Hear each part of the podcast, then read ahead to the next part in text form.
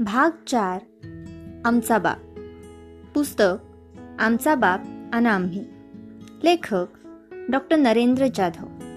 आवाज बिंदिया मोहिते.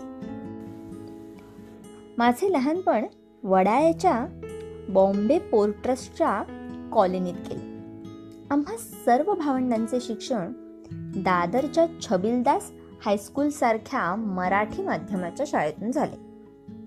तेथे इंग्रजी भाषा पाचव्या इयत्तेपासून शिकवत असत मात्र मी दुसरी तिसरीत असतानाच थोरल्या भावंडांनी मला ए बी सी डी वगैरे इंग्रजी मुळाक्षरे शिकवली होती. त्यामुळे मुळाक्षरे जोडून हळूहळू शब्द वाचण्याचा प्रयत्न मी करत असे. तसा छंदच मला लागला होता. त्यावेळचा एक प्रसंग आठवतो. काहीतरी खरेदी करण्याच्या निमित्ताने दादांबरोबर मी वडाळा स्टेशन जवळच्या दुकानामध्ये गेलो होतो. पलीकडच्या फुटपाथवर पंचशील नावाचे एक दुकान होते.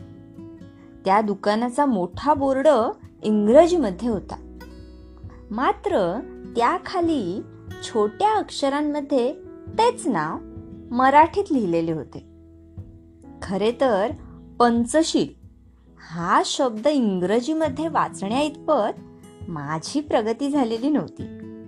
मी वाचला तो मराठी नावाचा बोर्ड. मात्र दादांना प्रात्यक्षिक करून दाखवताना वन च शी ल असे अडखळत वाचून त्यांना माझ्या इंग्रजी वाचनाने चकित केले. दादा एकदम खुश. म्हणाले चाल. तुला आलबेला मध्ये लस्सी पाचतो हॉटेलमध्ये जाऊन बसल्यानंतर त्यांनी मागवलेली लस्सी मात्र माझ्या घशाखाली उतरेना.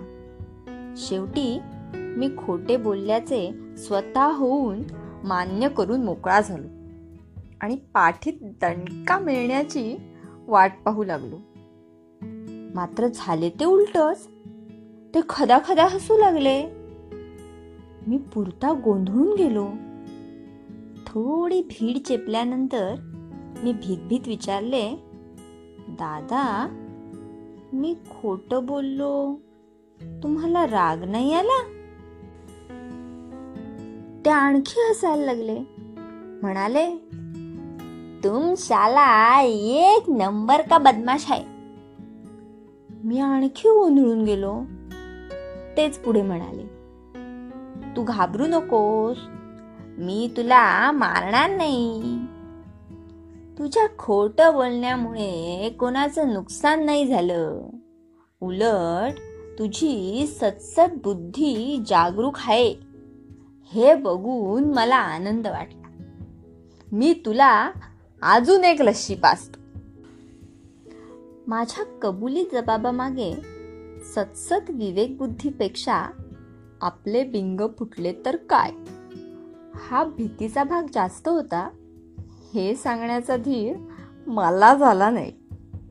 मात्र त्यानंतर अगदी शेवटपर्यंत माझ्या बाबतीत तुम साला एक नंबर का बदमाश आहे. हे त्यांचे पालुपद कायम राहिले. अर्थात त्यात रागापेक्षा कौतुकाची भावना स्पष्टपणे प्रतीत होत असे